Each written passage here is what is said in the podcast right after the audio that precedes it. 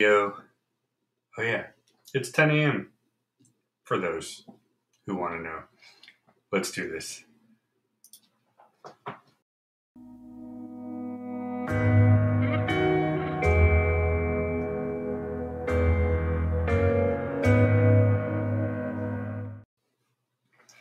Good morning, everybody. My name is Rob, and as you see, this is Ultra Universe Live, the series that covers the more fun, geeky, nerdy, but once in a while we throw in the culture because it kind of all blends together as well.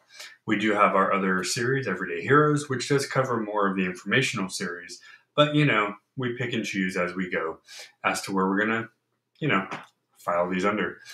Today, aliens, dragons, and human culture. Now, for those of you who know me, I'm a big fan of extraterrestrial and supernatural uh, studies. Um, I love the shows on History Channel about aliens, about supernatural, about mythology, but also about history, because all those things together.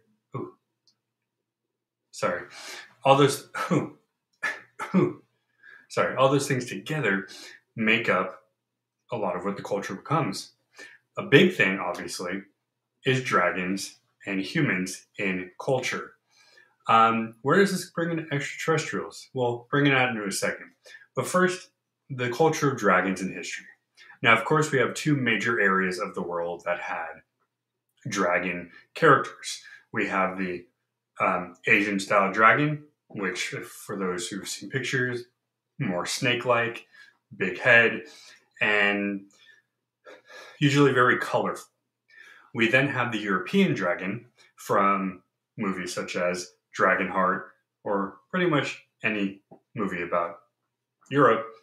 The more ferocious looking creature that we know and love. Um, many comics, cartoons, TV shows have used him. Obviously, if you can tell behind me, I'm a Pokemon fan. Charizard, probably one of the most famous non dragon dragons. That's for another day. Um, However, you also have um, uh, truly sad. I don't think of one. Um, uh, excuse me. Uh, in Marvel, in Star Wars, you have dragon-like creatures. Um, DC, um, almost anything that is science fiction or fantasy has had a dragon-like creature. So where does that come into human culture? Well, dragons have been a part of most almost every culture there. So, as I mentioned, Europe and Asia, main two places, but Native Americans in America had dragon style creatures. Maybe not in the version that we would know them, but they had some attributes. There might have been the fire breathing, there might have been the scaly skin, some might have had wings. Um, you have Scottish and Irish folklore with some dragons up there. I believe it's called a wyvern um, I only know that from Sci Fi Channel. Thank you, Sci Fi. Um, excuse me. Thank you, Sci Fi. Um, but dragons go back to how many cultures um, saw their gods. Um, the one of the probably most famous one is Inca and Mayan. Um, I'm gonna have to look up his name. Let me see what his name is.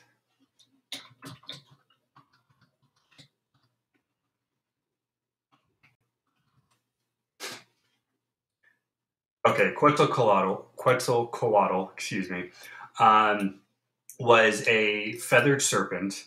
And if you have uh, been down to the ruins or if you have seen pictures or watched uh, shows on it, you will notice that there are many, many statues and uh, imagery of of that particular serpent god. Um, I say that one's the most famous because a lot of times, at least the stuff I've seen when it comes to artwork and whatnot, a lot of people imitate that particular one. Now, of course, the Chinese dragons as well, and of course the European too, but all in different aspects. European dragons seem to show up mostly in fiction. Chinese dragons are more um, ceremonial and decorative when it comes to their uh, holidays. And then, of course, the Inca Maya god is strictly a, um, a god story for them. Now, we bring into the alien aspect here. And again, this is just personal opinion. We're not here to force feed anything or tell you anything. This is just from what I've read and what kind of makes sense to me. So, on some of the shows I was watching, many people have contributed or attributed the fact that dragons usually fly. And a lot of times, when the ancient peoples draw or carve what it looks like, similar, it, it's uh, sorry, it similarly looks. Excuse me. excuse me. It similarly looks like a uh, a plane or flying craft. That's where the alien theory comes into mind. Many times people have thought that possibly, and this goes for many of the God stories, whether you are of Jewish faith, Christian faith, Muslim faith, Hindu faith, you name it, many times people have attributed the gods to extraterrestrials in the form of flying craft. Whether or not that's true, this is not that time and place we're doing it. This is just strictly talk about the culture and the stories behind it.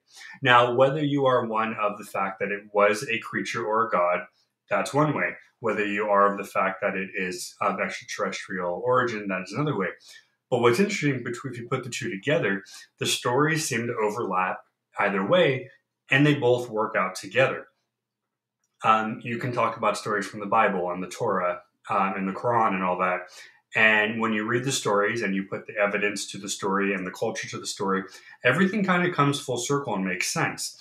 Again, we're not here saying one way or the other. We're just here telling you what our thoughts are on the topic. As far as living dragon, now, of course, science calls certain animals, such as the Komodo dragon, because of its ferocity, its size, and its aggression, um, a real life dragon. Um, some archaeologists have found um, bones, though most ended up being those of pterodactyl or other flying dinosaur. But again, who says a dragon and dinosaur aren't the same thing? They both share reptilian features, dinosaurs being reptilian, and dragons looking like they come from a reptilian line. But again, that's for another video too. Um, it's interesting to put into play what anything could be. Now, this is where my personal kind of out of the box thinking comes. You never know what what it is, and you never will know necessarily. There are ways to find out question or answers to questions. There are ways to do um, science and experiments. However, not everybody wants to or can, and that's kind of where it stops. This is like the general alien discussion altogether. Um, the government says one thing and then just kind of says, oh, we don't have the ability, we're done. And that's that. You don't really have any way of changing that because you're not the government. However, you definitely you definitely think there are answers to these questions or should be answers to the question strictly because sorry my little uh, little guy down here fell over um, strictly because it's too open cased to not have answers to it so back to the dragon alien discussion. What exactly is it that they saw or didn't see? Of course, most ancient peoples have have passed. Those who are relatives of or those who have found relics of, you can read what they say and you can take into it. But unfortunately, because it's a story and because it's a culture, that's all you can do is to read and to decipher your own personal thought. Is one person right over somebody else? Probably not is is everybody in general looking at the same possible explanation? I would think so. It's really how you go about looking at it. So whether you are of the one who is into extraterrestrial science or one that believes it was strictly a cultural story or one that thinks it could have been that their uh, that ancestors and ancient people saw uh, some creatures, some gods, some sort of formation, that also works too. There is no wrong or right answer all there is is the idea that we have a story and that story created how the earth has been shaped. So, whether it's how you do the things you do in your culture, whether it's how uh, countries are run, whether it's how you and your family do your specific things, everybody has a reason behind it. And that's the cool thing about this. There is no incorrect way to say it. And I say this a lot, you know, this is one reason why I back off on social media a lot because I'm not one to get into those conversations of people who just they have the one way to go. That's fine. You are allowed to have the opinion on it, but I am not going to have that conversation with with you know, unless there is the equal opportunity for everybody to state their claim. And when it comes to history, when it comes to mythology, supernatural, whatever, that is the one area of science that allows you to do just that. You are allowed to make your story. And you don't have to have the proof necessarily, you don't have to have the reasoning, but if it makes sense to you, that's all that matters. So I will I will say this: I am of the one that it could be either or. Um, science has always proven that different creatures are being found via bones, via DNA, and via excavation. But there's highly possible chance that our ancestors, the ancient uh, peoples, were somehow connected to a otherworldly source, whether it was a god or gods uh, in their mind, or whether it was extraterrestrial, or whether the the the two came together. Who knows? So that's where we're going to leave it here. Let me know what you guys think. Again, these are strictly opinion based. We are never coming on here to tell you think this way, do this thing. We are just giving you a few minutes of what we find interesting, and we hope that you enjoy. For anybody who may have not, you know, we you know that that's fine. That's okay. Um, we're not going to please everybody.